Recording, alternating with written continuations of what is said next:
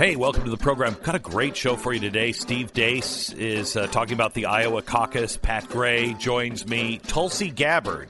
We have a great interview with Tulsi Gabbard from New Hampshire on what's happening in her party, what's happening with her, why, why the why CNN and the Democrats are blocking her, and yet they're putting in candidates that have much less support. She has eight percent in New Hampshire. They just put Deval Patrick in, who has two percent uh, support.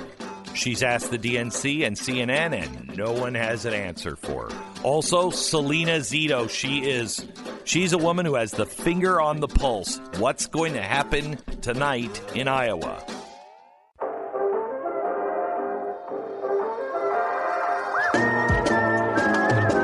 You're listening to the best of the Glenn Beck program. Iowa, Iowa, Iowa. This is Iowa, the true America. Well, I mean, if there is such a thing, but there isn't. Or maybe there is. I mean, there has to be. There can't be. There absolutely is. Friendly people in general in Iowa, patient, courteous. One of our reporters, Kevin Ryan, was out, and at one point he said he was at one of the train track intersections in the state the crossing gate lowered, the bell rung, and the train chugged by. Several cars waited at the designated line, and a few minutes later, the train just stopped.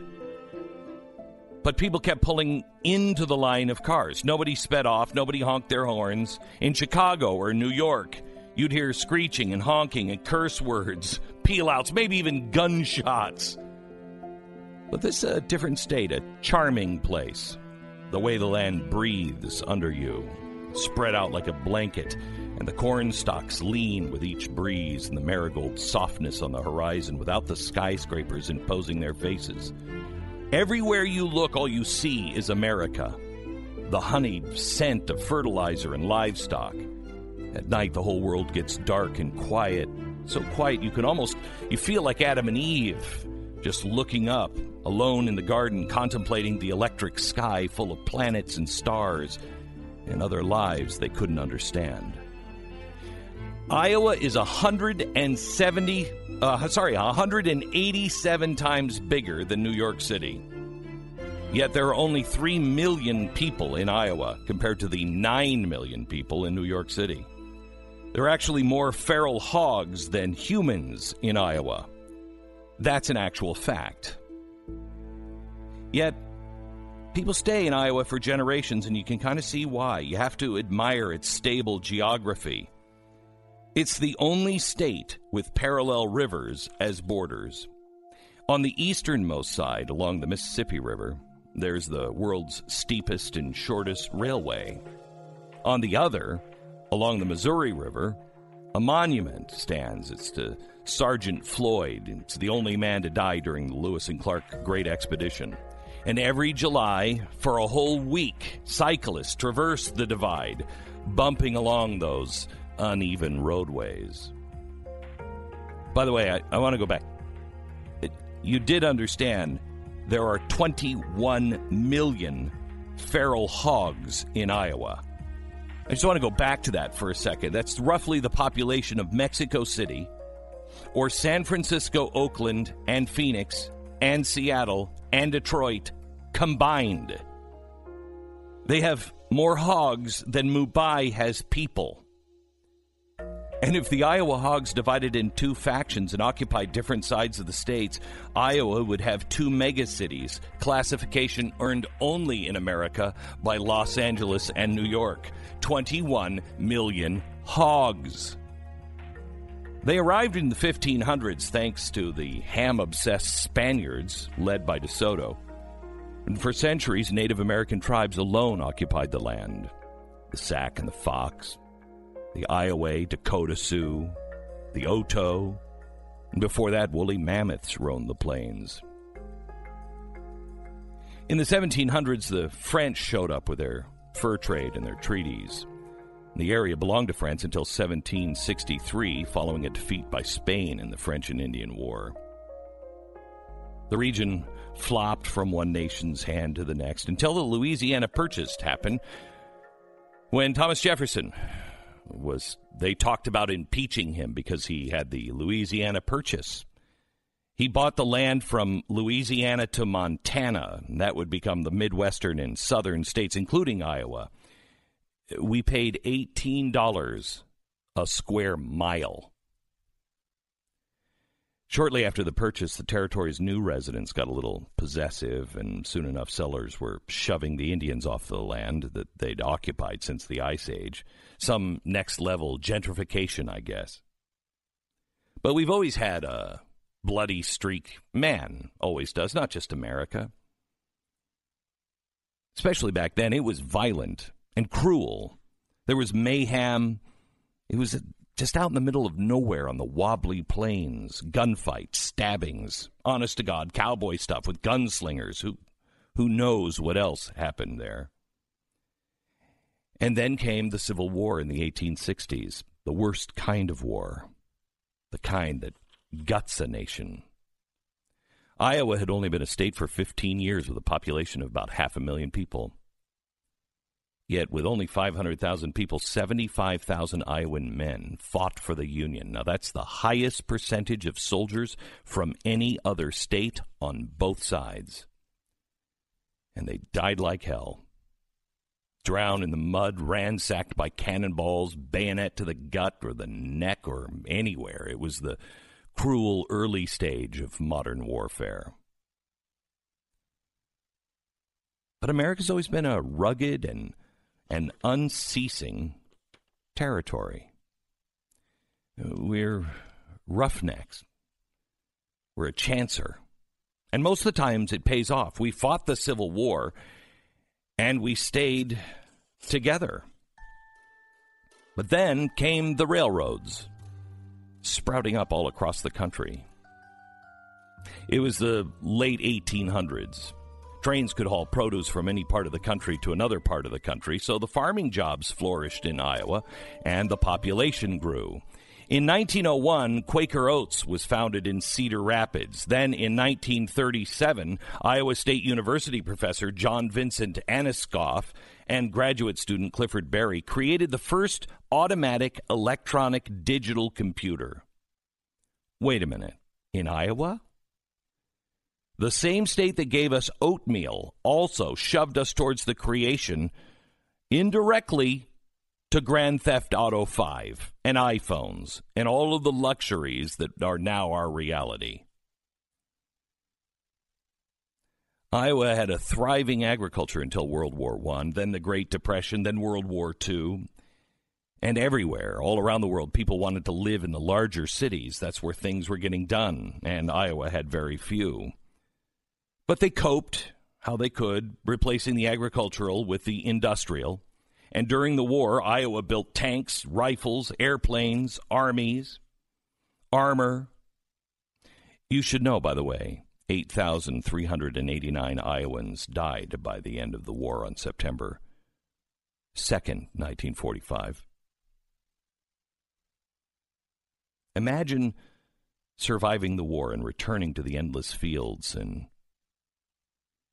the oceans of sky. As the haze of wartime and the economy cleared, Iowans enjoyed, like the rest of America, a sense of renewal. They had benefited from the change of industry. Agriculture had always been the moneymaker, but now Iowa was building refrigerators, farming equipment, stationery. To this day, Iowa still is the largest producer of eggs, pork, and corn. In 1958, Winnebago, the R- RV manufacturer, was founded in Winnebago County, Iowa. And since that day, your home can be wherever it is that you want it to be on this continent. A year after Winnebago was founded, a plane crash outside of Clear Lake, Iowa, killed the music. The day the music died. It was in Des Moines on January 20th, 1982, when a 17 year old boy grabbed a dead bat, fangs, snout, and all, and threw it at Black Sabbath. Even the performer Ozzy Osbourne he grabbed the tiny little bat corpse and shoved it in his mouth and started gnashing. He thought it was a rubber bat. until that bat kind of exploded in his mouth and he found out that it was really a rat. But he had started and he couldn't break the persona, so he just went on right after the show. He was rushed to Broadlawns Medical Center for rabies. Ozzy Osbourne's bat decapitation stands as, as one of the most notorious moments in rock and roll history, and it was in Des Moines, Iowa. Then there's Britt, Iowa, home to the National Hobo Convention, as well as the Hobo Museum. Call the town quirky or gross for ho- hosting such a thing, or you can see the humanity in it. You can see the neighbors, the neighborliness. My grandparents were from Iowa. They say the name Iowa is a reference to when Indians discovered the land. It was the first words they uttered. When they looked at the beautiful sprawling land in the hills, they simply said, Iowa, Iowa, Iowa. It translates to beautiful, beautiful, beautiful. Maybe not so much today as we go now to the polls. Iowa is a place that is sharply divided just within the Democratic Party, and it is besieged with reporters and politicians and a circus every four years. We get to that here in just a second.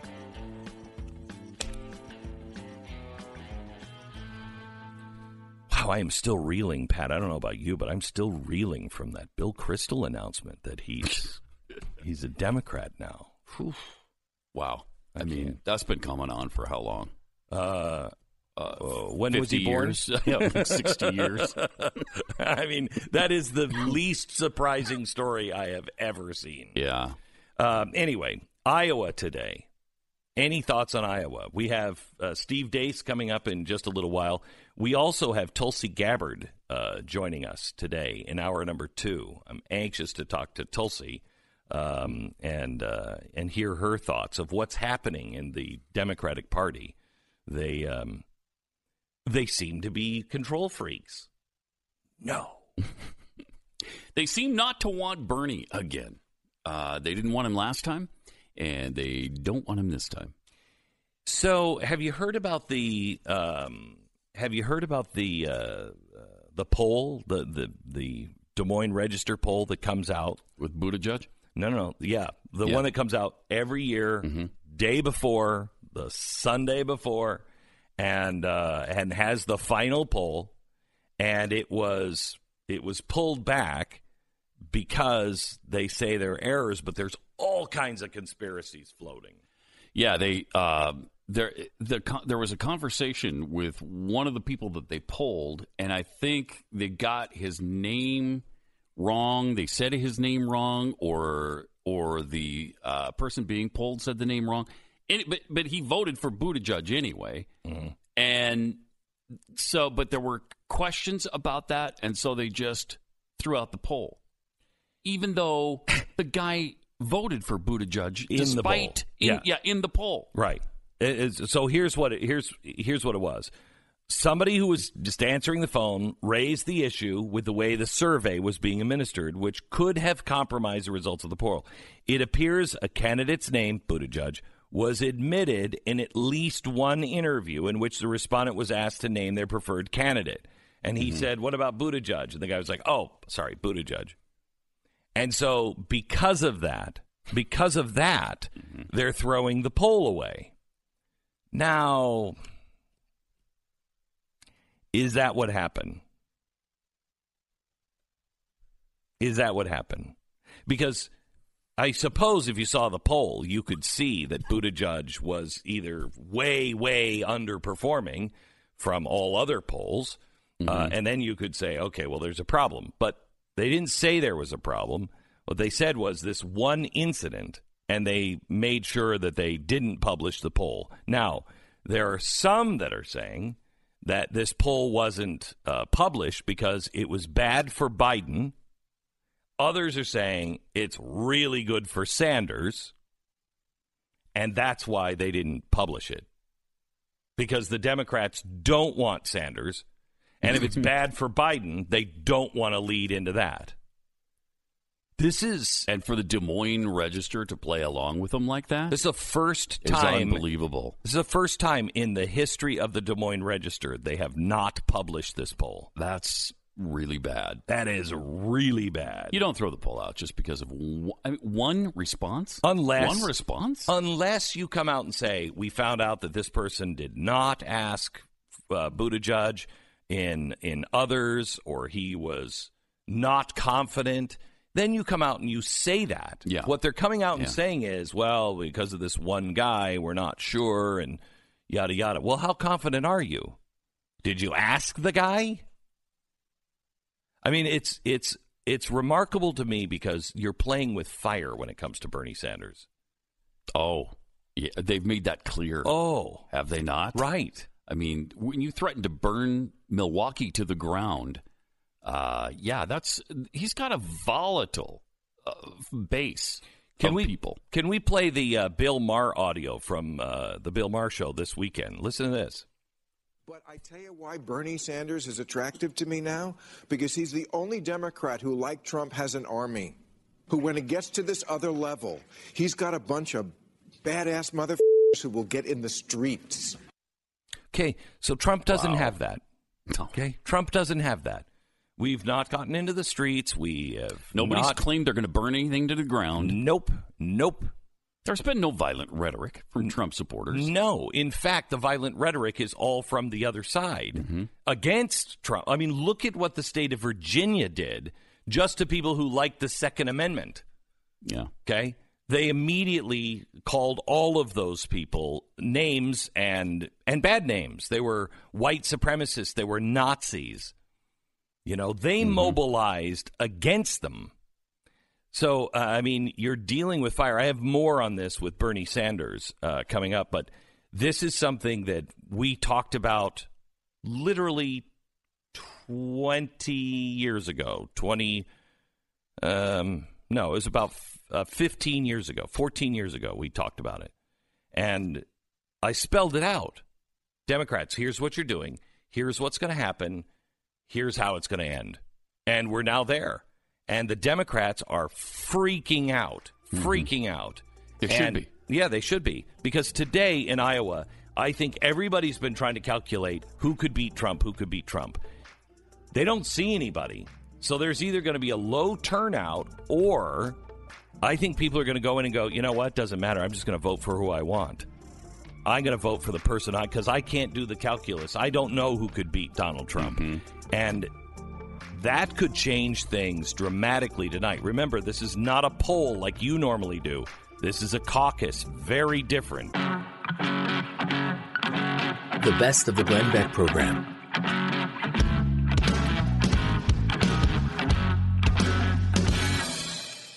Hey, it's Glenn, and you're listening to the Glenn Beck program. If you like what you're hearing on this show, make sure you check out Pat Gray Unleashed. It's available wherever you download your favorite podcasts. Okay, last night was the uh, Super Bowl. I'm not a Super Bowl fan. Usually they're boring as snot because it's usually a runaway. This was thrilling to the end. Stu said it right last week when he said, um, "You know, this is a, this is going to be a good Super Bowl because they're evenly matched."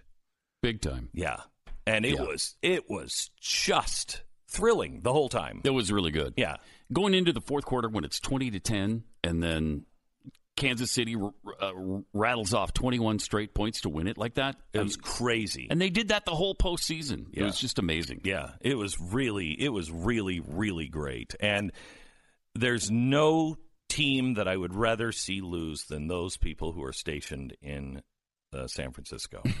and uh, and I want you to stationed is the right word. Uh, and I want you to know I was very proud of the San Francisco players.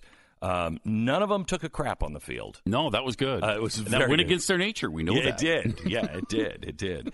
Um, but somebody did take a big crap on the field, and uh, it was the halftime show sponsored by Pepsi. Oof. Now, I think just by reading the reviews, and if I may hmm. quote Jeb Bush, the 2020 Super, the Super Bowl halftime show is the best Super Bowl halftime show ever. Oh, please. Come on. Excuse me? Come on. Really? If Mount Everest was made entirely of jello and it collapsed in some gigantic avalanche, there Jell-O would be, avalanche? Yes, Yes. a big jello avalanche. Yes. Mount Everest size. Right. There'd be there'd be less jiggling parts than were contained in that Super Bowl halftime. And there, Yeah, and there is less Jello in that mountain than in Jeb Bush's spine. Is- That is true. yeah, too. That's he is. I true. mean, what, come on, man. That was just it was bad. pandering. He's pandering because of the Puerto Rican thing. I think so, that's too. all he's doing is pandering. Yeah, Um, it- that was something you couldn't let your kids watch if Oh, you had small kids. Gosh, well, or no, no, come on, come on. The crotch The- cam. and the pole dancing. I mean, those are very appropriate. Yeah, I like. I mean, you can't watch it with your kids. J Lo brought her her twelve year old daughter out to watch That's her pole true. dance. That's I mean, what's better than seeing mommy pole dance? And some of the crotch shots, like you said, and Uh, the hand placement during those shots. Yeah, well, we're Was- come the on. Michael Jackson, but now the the hand placement, but the crotch camera. I've never seen a crotch camera before. no, I, Never. No, No. I know. It, it was so uncomfortable, Inappropriate. inappropriate that my uh, my son had four friends over. Now these are teenage boys. So I'm sure the teenage boys would have loved that if it wasn't also a room full of parents. Mm-hmm. And the teenage boys were so uncomfortable. I bet. They were like, Dad, can we change this? And I'm like, Yes, I'm trying to find the remote. Dad, can we please change this? Mr. Beck, could we change this, please? Yes, I'm trying. I had 15 year old boys. That's how inappropriate it was. The Wow. 15 year old boys watching it on their own, they would have loved it. watching it with me in the room and my wife and other parents, they yeah, not so much. not so much. They were like, "Oh, Yeah. good heavens!" And mainly because the all of the adults were like, "What?" the Mm-hmm. I asked Tania halfway through if I could get a lap dance from her. uh, I said, "I've you know I've got a dollar bill and." Uh, Well, you've got a pole room, don't you? Oh, of where course she, we do. Of Where course she dances from time to time. and. I said, "Look, honey, Yeah. you don't have to. I mean, J Lo's there. If you like, I'm in a strip club. How about a lap dance? I'll give you a buck." And she said, "How dare you offer me a dollar for that? Yeah. It, it if you hand me a bill, it better have a one on it and zeros after it." Mm-hmm. Uh, so she was really offended because I offered her a dollar, not really for the lap dance con. no, I'm kidding.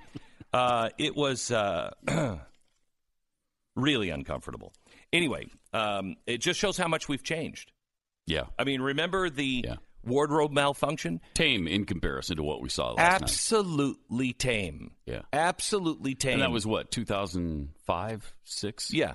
And it was a like big deal, and the Mhm. NFL had to apologize. There's not going to be an apology. Oh, not this. at all. They're, not I think they're proud of it. Oh yeah, they love it. They love it. And you know what this is? I think this is the internet. I think Mm. this is the influence Mm-hmm. of the internet.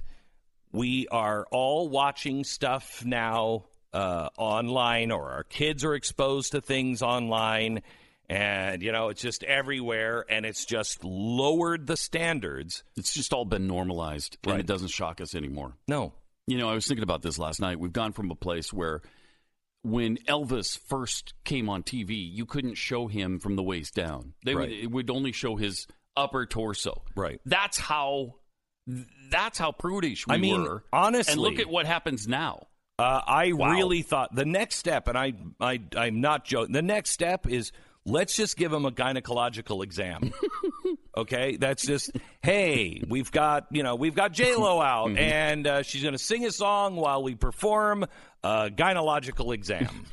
because I mean, it was there's nothing else left. There's Yeah. nothing else left, and it's Yeah. just.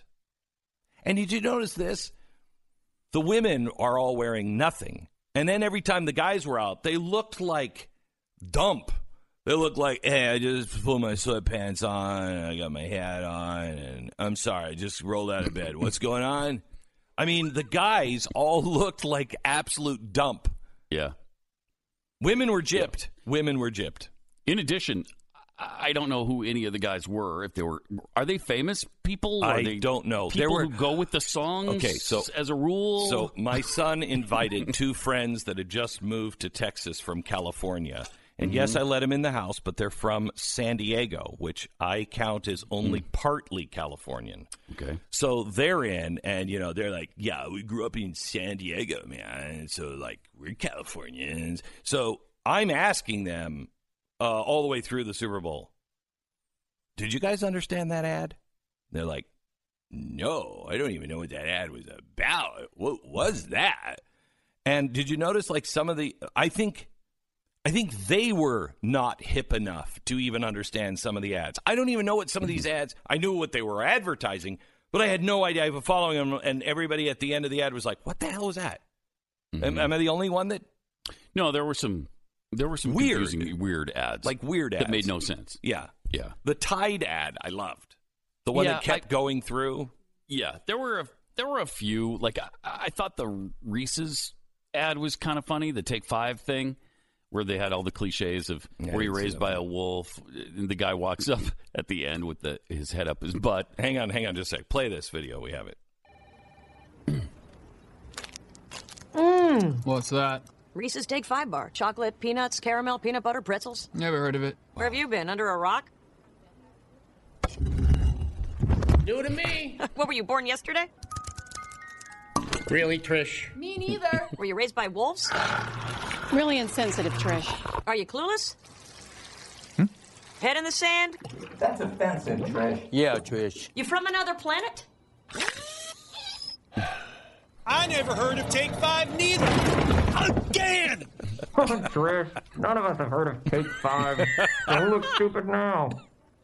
Reese's Take Five, the best bar you've never heard of. All right, so There's so a few of them, Yeah, but I just don't think the Super Bowl ad thing is a thing anymore. It's really not. It used to be, but it's all too politically correct. Yeah. Everybody's afraid to offend anyone, Right. you know, which is why I loved the Donald Trump ad.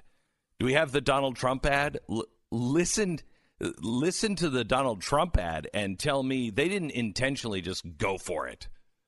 I'll, I'll play it here in a second. Did you see it? Um, I, I saw a couple ads. I'm oh not sure which my gosh, the referring to. Trump ad, the first one that played, and I think it's the only one. He wanted to run two, only one ran, um, and the Democrats went crazy. This is the best of the Glenn Beck program.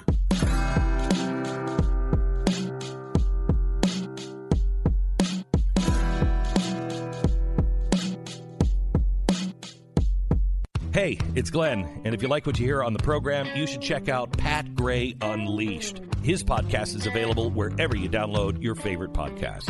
Hi, it's Glenn. If you're a subscriber to the podcast, can you do us a favor and rate us on iTunes? If you're not a subscriber, become one today and listen on your own time. You can subscribe on iTunes. Thanks. We have Tulsi Gabbard who is joining us uh, now. Hello, Tulsi. How are you? Hi, good morning, Glenn. Good. How are you? Uh, very good. Thanks for thanks for coming on. I'm sure there's a little trepidation in this, a little perhaps uh, concern, and uh, you shouldn't. Um, I I respect you. Everybody on the show here respects you. We disagree with you, but uh, we really feel you love your country. You have served the nation, um, do. and you're you're a you're a solid citizen. So. Thanks for coming on. Thank you. Um, okay, I want to I want to ask you first of all about the debate um, uh, that is happening this Friday. You are polling at eight percent, and yet you haven't been invited uh, to be on this debate debate stage. And Deval Patrick is polling at two percent, and he was invited. What's happening? You know, we've uh, put in calls and, and sent messages to CNN to ask them exactly that question and have not gotten any kind of response. And to me, the, the biggest problem with all of this is CNN is, is making a choice to dishonor voters, both here in New Hampshire, who will be voting here in eight days, as well as voters across the country by barring them from being able to uh, be informed about the different leading candidates who are running running for president, hearing the voice and the message and the issues that I'm raising in this presidential campaign. So their their decision to exclude me from this is a disservice to New Hampshire voters, and it's something they're not very happy about. So um, I, I want to kind of get your opinion on where this is coming from. Bernie Sanders on Saturday said the target is not just the Republican establishment. Um, but it is the Democratic establishment. He said that's a real enemy. They need to bump off because the the party is trying to kill this revolution of his. Would you agree with that as well with with you? Well, I'll tell you what, what I'm experiencing here. You know, I'm, I'm in New Hampshire. We are campaigning hard as we're heading towards election day here. And voters recognize that the political establishment in Washington um, is not serving the people of this country. We have a, a Washington that is of, by, and for the powerful elite rather than of, by, and for the people. So, in the town halls that we're holding every day across New Hampshire and some of the bigger towns and the very small towns, uh, districts that may be uh, red or blue or a mix or whatever it is, what, what we're seeing is we have Democrats, Republicans, independents, and libertarians all coming together having a respectful conversation because as you opened as you opened uh, our conversation today we respect each other we recognize that we are fellow Americans and we care very much for our country's future.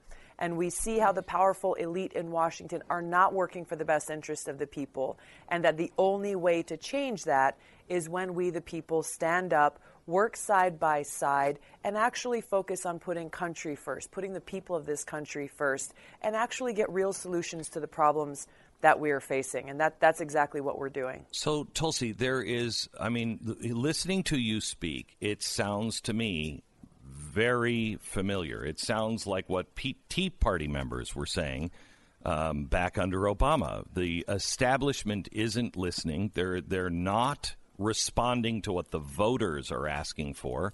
Because I wanted hope and change too. I wanted transparency. I wanted a change to what what was happening.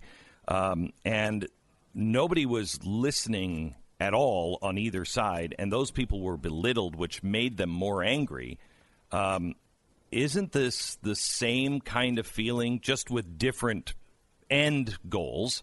Uh, one was a return to the Constitution, and in many cases with Sanders, it's uh, you know an end to the Constitution or capitalism. Um, isn't it the same feeling though? the sense of dissatisfaction, disenfranchisement, of, of being left behind, that our voices are not being heard, I think is something that has continuously been growing over quite some time, which points to the reality that the problems in Washington are not being correctly identified. We go through these elections and it's like, you know, Democrats good, Republicans bad, Republicans good, Democrats bad. And it's this hyper partisanship about one party versus the other and each trying to either maintain or regain their power that leaves the American people and our voices behind. And this is why I think something that you're identifying maybe happened a, while back. It's only continued uh, mm-hmm. to have grown, and it is coming from across party lines. In our town halls, as we're talking about these issues every day, you know, everyone's nodding their heads and recognizing, yes, we need to fix this. We need to change this. We got to stop seeing everything through a partisan lens yes. and actually just focus on the reality that so many American families are struggling and hurting and and are are uh, angry that their government is not working for them. So how would you identify yourself as I mean you you endorsed Bernie Sanders which made Hillary Clinton love you forever. Um, uh, are, would you consider? I have not gotten the love letter yet. Really? I, oh, I thought. No, I thought no, she loved had, you for had, that. I okay. move around a lot, so right. I, I, don't know. Maybe it got lost. Well, she might when she accepts the lawsuit and signs for the lawsuit you filed against her. Maybe she'll give you the love letter in exchange for that. Um, but are you? Would you?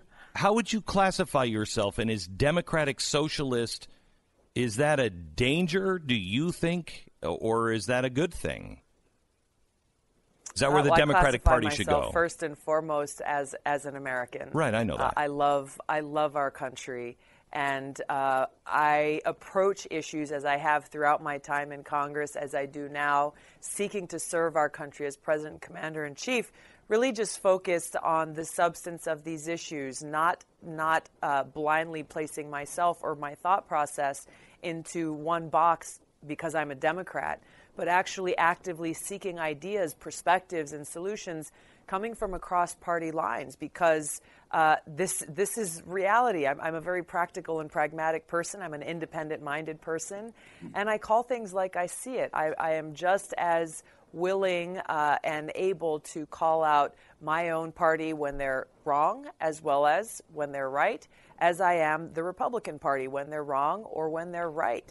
And it's this kind of uh, clarity in um, and putting country first that I think voters across this country uh, are demanding as we're seeing some of these changes continuing to occur uh, in in this election.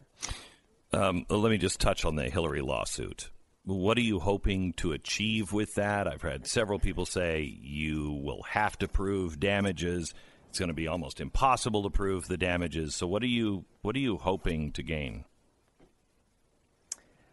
Or, um, I will leave the, the, the, legal machinery to, to the attorneys, but I'll tell you for myself, um, some in the media are portraying this as well, this is just another news story or this is just a media stunt, but they don't understand that this is about my life. You know, I've dedicated my entire adult life to serving our country. Uh, after the attacks on 9 11, like so many Americans, I made that decision to, uh, to, to serve and, and to, to, to protect the safety, security, and freedom of the American people and being willing to put my life on the line to do so. I'm still serving in the Army National Guard now. I've deployed twice to the Middle East, and of course, I'm still serving in Congress now, seven going on eight years. And so, for Hillary Clinton and her powerful allies in Washington to uh, essentially try to uh, portray me as, as a traitor to the country that I love, it takes away the very essence of who I am. Yeah. The oath of loyalty that I have taken to the country that I love. I mean, somebody and, like somebody. so this is a serious thing. Yeah, somebody like Hillary Clinton saying that you're a Russian asset uh, has got to make an impact on you, your career, but also personally. Uh, just very much so. I, I very much so, and and personally for myself, but I, I'm actually thinking of the amazing patriots who I've served with people who have also dedicated their lives, literally their lives, willing to sacrifice everything in service to our country. This is what defines us. And so for her and her powerful allies to so completely devalue that honor, that loyalty, that sacrifice and service to our country, it cannot go unchecked. And is, this is why I'm filing this lawsuit. Is this just an old beef because of the Bernie Sanders endorsement, or is there something deeper there, do you think? Uh, this is something that, that only she can answer. Uh, I think, from my perspective, I see two things that seem to be very clear. Number one is that that she hasn't let go of the fact that I resigned as vice chair of the DNC to endorse Bernie Sanders very specifically for one reason uh, the, the vast difference in Bernie Sanders and Hillary Clinton's foreign policy and, and worldview, yeah. what kind of commander in chief they would be. Bernie, largely non interventionist, Hillary Clinton, extremely interventionist, and, and a neolib war hawk. And consistently, the second thing is that, that throughout my time in Congress, I have been speaking out strongly against the very foreign policy legacy that she represents of being yes. the world's police, waging regime change wars in other countries that have not made us any safer and that have cost us tremendously the lives of my brothers and sisters in uniform, as well as every American in taxpayer dollars, dollars that are coming out of you know our schools, our classrooms, coming out of our infrastructure needs in our communities, going as they are now in Afghanistan, four billion dollars every month. Four billion every month. That's five and a half million dollars per hour. And I hear from people every day who question, my gosh, those resources could be going towards opioid recovery and helping those who are struggling with substance abuse and addiction here in New Hampshire and across the country. 130 Americans dying every day from this opioid epidemic. So this cost is, is very real, and, and I, I see how Hillary Clinton and, and her powerful allies uh, are sending a message through what they are doing to me to say, if you dare cross us, we will come after you. Um, I will tell you that I think your foreign policy is actually has more in common now with this new Republican. Uh, I shouldn't say Republican, new uh, conservative uh, viewpoint on let's bring people home. This is enough is a, is is enough, uh, and we we keep making the same mistake over and over. Let me break for 10 seconds station ID and back with Tulsi Gabbard. With uh, Tulsi Gabbard, who is up in New Hampshire, she's running for president uh, of the United States in the Democratic Party. The Democratic Party doesn't seem to want to have anything to do with her. She's running at eight percent uh, in uh, New Hampshire. Uh, She qualifies for the CNN debate. She can't get an answer on why she wasn't asked to attend, but instead Deval Patrick was, and he's running at uh, two percent. Um, Tulsi, um, we're uh, up against uh, impeachment now. We haven't heard from witnesses. I think legally it was the right call. If I'm the president's attorney, you won the case, end it. Politically, I think we should have heard from witnesses, and I would have liked to. Um, let's say they vote on Wednesday to acquit, which I think they will. Should there be, should the House go into John Bolton? Should we hear from the Bidens? Should we investigate any of this stuff, or is it time just to walk away from this? I've, I've spoken a lot about this and just pointed out from shortly how, how shortly after uh, Donald Trump was elected, there were immediately members of my party who were who were pushing for impeachment, largely because of political differences, not willing to accept the outcome of the election, policy differences, uh, and and their criticisms of Donald Trump. Uh, and, and, I've spoken about how dangerous it is to uh, have this process be driven in a very hyper partisan way, frankly, on both sides, and how not doing so in an objective way really only further divides an already divided country. Uh, it's why I made a very conscious decision uh, to vote present when that those, those votes came before the House of Representatives to take a stand for the center against this hyperpartisanship in Washington, while also introducing a censure resolution that actually included many more of the uh, uh, unconstitutional actions that President Trump has taken, and frankly, something that I think would have been more likely to gain bipartisan support. Unless what I'm hearing from people. Uh, I'm. I'm sorry, uh, we're up against a network break. Unless you care to stay longer, we'd love to have you longer. Um, how can people get involved? Uh, I- your campaign. Thank you. Tulsi2020.com. I look forward. I'm the best Democrat, best candidate to be able to defeat Trump in November of 2020. Uh, appreciate you all, people from all party lines, uh, coming and joining us in our people powered movement. Thank you so much, Tulsi Gabbard. Listening.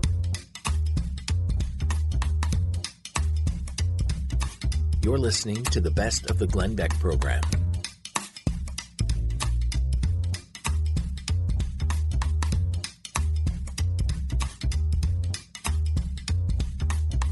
Hello, America. It's uh, Monday, day of the Iowa caucus. Tomorrow is the State of the Union. I will be in Washington D.C. in uh, the uh, in the Senate chamber for that um, for that uh, speech, or is it the House? You're gonna miss it then because it's in in the House, House. chamber. I'm Yeah. going to be in the House chamber. Uh, watching that, you see so much that television just doesn't show you. I don't watch the president. I'm I'm watching all the people and the the floor show. It's pretty amazing. Um, it's going to be a historic speech because the next day he goes in for the vote to either acquit or to uh, convict for his impeachment. So it's kind of a busy week, politically speaking. Then on Thursday night at 8 p.m. Eastern, a free special. We're making it available for everyone. Look for the Blaze YouTube channel and make sure you're watching the live special 8 p.m. on Thursday. It's the final piece, the Ukraine the final piece, the billion dollar question. And we have the answer for you. Um, and it has nothing to do with really the impeachment of Trump, although it makes sense fully now. The impeachment of Trump has very little to do with the Bidens uh, or any of the stuff that we have talked about. The final piece is much bigger than that. Uh, and quite honestly, I think it's going to shock Democrats. It will make total sense, no denying it. And I think the anybody who voted for Barack Obama is going to be disgusted by what this story is really all about. That is Thursday, Ukraine, the final piece, 8 p.m. Eastern. All right, let me go back now to Iowa, which happens today. One of the people that really had their finger on the pulse uh, during the 2016 election was Salena Zito because she is a reporter that doesn't listen necessarily to all the other reporters. She's listening to the people and she she travels by car and she stops in diners and she's actually listening. I wanted to get her view on what's happening in Iowa uh, today. Salena, welcome to the program. Thank you so much for having me. And I have to tell you, you're absolutely right. When you watch the State of the Union address, no matter who the president is, watching it in in, in the House chamber, and and if you're watching it from the ga- gallery, it's just a fascinating moment of human behavior. It really is. And, uh, you you see yeah. you you see what that president is dealing with and you yeah. see the little clicks and uh, it's amazing. Uh, the people should you should have another camera just on the House and the Senate uh, because you learn an awful lot. Anyway, absolutely, absolutely correct. Okay, so Salena, tell me what you think is going on uh, today um, in in Iowa. What what are you sensing is we're going to be talking about tomorrow at this point? I think tomorrow at this point we're going to be talking about Bernie Sanders. Uh, and and I think he has a high probability of winning this uh, the caucus, and here's why. Uh, you know, in 2004, when we were heading into the caucus, everyone was like Howard Dean, Howard Dean, Howard Dean. Uh, but what they missed, and I remember writing this um, or saying this, I can't remember. It feels like 5,000 years ago, right? but I remember noticing that they didn't have the ground support that is necessary to get the voters out to caucus. Because if anybody knows anything about how you caucus, it's an investment of your personal time. time. And I don't mean like 15 minutes, you know, waiting in line and, and, and going to the ballot box. I'm talking about three to four hours at night. It's usually cold. It's almost always snowing and you have to really put it out there in terms of who you are supporting.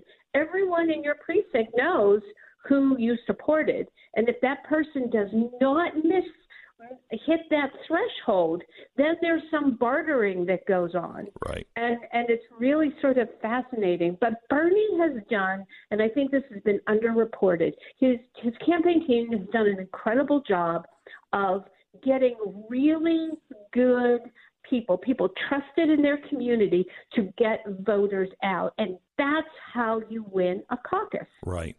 And um, that when you are when you're searching for a candidate, which it seems many of the Iowans are, they're not satisfied with any of them. They've been looking for somebody that that they think could win. They don't they don't have a consensus on this. They keep going back and forth. It's like going to buy a pair of shoes with a woman in a store. They're trying on every single pair, and, and they're going to walk away with none of them in the end. Um, that's the way this kind of feels. Uh, and the only one that has true, true, deep support, I think, are Yang and Sanders. Yes, you are absolutely right. Uh, Yang is this really sort of once in a lifetime interesting uh, candidate for the Democratic Party. He's young, he's uh, he's funny, he's brilliant. Mm-hmm. Uh, his his politics are are um, are are a real mixed bag. Yeah, I was going to say it's left, kind of yeah, very left and left. and right. yes, yeah. yeah, he's like he's like a buffet of, of choices, all in one candidate. And he, well, the thing that he has that none of the other ones have is he's very aspirational. That is that thing that's that that Barack Obama had in 2008 that made things click. Pete Buttigieg has tried to project that, but he doesn't has not done that effectively because I think in the way that he has handled religion has been negative because he pits different denominations against each other. Christians don't like that at all. So, um, what is what is your thought on? We have Steve Deace coming up, who is really good on the uh, the Iowa caucus, and he's he's uh, you know a political player that's been on the the uh, looking at this and on the inside for you know twenty years, and he said he thinks there's a chance we go to a, a brokered convention because the Bernie people he thinks will win in Iowa then in New Hampshire and in Arizona. Maybe Biden wins in South Carolina, but then Bernie is really kind of on this this roll. Um, right. Uh, but whether he can get enough, you know, enough delegates uh, to win, we may be entering a, a brokered convention. How likely do you think that is? Wrong. You know, every four years, um, uh, the reporters love to throw that out and say, "Oh, well, this could happen." Actually, this is the year that it could happen. This is actually the year that it could happen, and and I see a similar scenario. I see the possibility of burning Bernie winning Iowa, New Hampshire, and Nevada. You know, people always talk about Nevada as being uh, about um, Hispanic voters. It's not about Hispanic voters. It's about union voters. Yes. Uh, people always miss that. Yes. And these are the to the left unions. These aren't the sort of energy unions that you find out here in Western Pennsylvania or Ohio or Colorado or Texas. And so uh, I think there's, you, I could see a scenario where, where Biden or where, where Bernie wins Iowa, New Hampshire, Nevada, and the the race goes to South Carolina. Biden will still win South Carolina, but not at all as strong as as people anticipated. And I can see Bloomberg saying, you know what, it's time for me to step in. I can do this. And that's when everything just sort of blows up. Uh, the, the Democratic establishment and the media do not want Bernie Sanders to be the nominee. They just don't. He's not been part of their team. He doesn't listen in the way that other candidates, they would anticipate other candidates or nominees to listen, and he's not part of the club and uh, and isn't and so that they're going to do whatever isn't that a reason for those on the left to vote for him even more? Doesn't that make their case stronger? Every exactly right. I mean, they learned nothing from 2016. Nothing. Absolutely nothing. You know, it's the establishment class, the chattering class, the yeah. Democrats and the media sort of conglomerate that that sort of has, have been the ones that have not understood 2016, not just because of Trump, but also because of Bernie. And I always think it's sort of fascinating, even among establishment Republicans, that none of these um, political parties have said, "Oh dear God, they picked him. Maybe we we must have been really bad. Let's be reflective about that." Yeah, no, no they don't do that. Let's just make fun of those people. They're dumb. Yeah, so, um, if Bernie does take off, doesn't that, I mean, because Bernie is the closest thing to Donald Trump that that side has. I mean, I just saw him on TV just a few minutes ago on the, one of the news channels, and I'm like, look at him. There's no way this guy could win. Just look at him. He's 78 years old. He looks angry. He's kind of mean. Um, he's just not a politician um, in in the traditional sense. And then I thought that's exactly what people said, and I said to, about Donald Trump, and look where he is now. Yeah, I think that what people what, what people within the establishment um, and and or, or not part of the movement don't understand about populism is that uh, populism today is the more uh, uh, um, skepticism about all things big. That includes government, that includes politics, that includes media, that includes entertainment. They haven't sort of under, have grasped and or understood uh, what they have done, how they have failed over these past 30 years, and they have created what has happened within both parties. Also, um, technology really, really um, has added to that because in our daily lives, think about this we have removed the curators from our lives. Yeah. What do I mean by that? Think about Sears. When we used to shop, Sears picked everything. If you wanted to buy an appliance, it was Kenmore. If you wanted to buy tools, it was Craftsman. We let some dude in Sears Tower decide what to do. Well, why why didn't anybody think that politics wasn't going to fall in the same way? Right. Now the biggest department store in this country is Amazon. We have blown up. Technology has essentially blown up these large political parties. They're still going to exist, but they don't have the power in, that they used to have. Salena, let me switch topics and sides um, quickly because I've only got about a minute and a half. Uh, the ramifications of impeachment. How's this going to play out? It's not going to impact anything at all. If anything, I have a story just now out of Wisconsin. If anything, it has made people more less likely to vote Democrat uh, because they see this as a political maneuver and more likely to at least consider Trump or not show up to vote at all. Wow. And that is a problem for the for the Democratic Party, and they don't understand it and they don't realize it. And every time I write this, a story like this and do this reporting, they make fun of it. But they're missing it again as they missed it in 2016. Do you believe that uh, the Sanders people, the the real radicals that are in his his followers, that there could be trouble in uh, Wisconsin this summer if they don't give it to him? Oh yeah, I, th- I mean, I think there's going to be some sort of prob, you know, problems. How extreme those problems get um, just depends on who gets attracted to them. Right. Uh, but you know, it, there is certainly a lot of p- potent potential for that to become a problem. All right, Salena, thank you so much. We'll talk to you again um, if you're available. Maybe we'll maybe we'll get some analysis from you again tomorrow. Thank you so much, Salena Zito. Awesome. Uh, you can uh, follow her on Twitter at Salena Zito, Z I T O. Um, the Blaze Radio Network. On demand.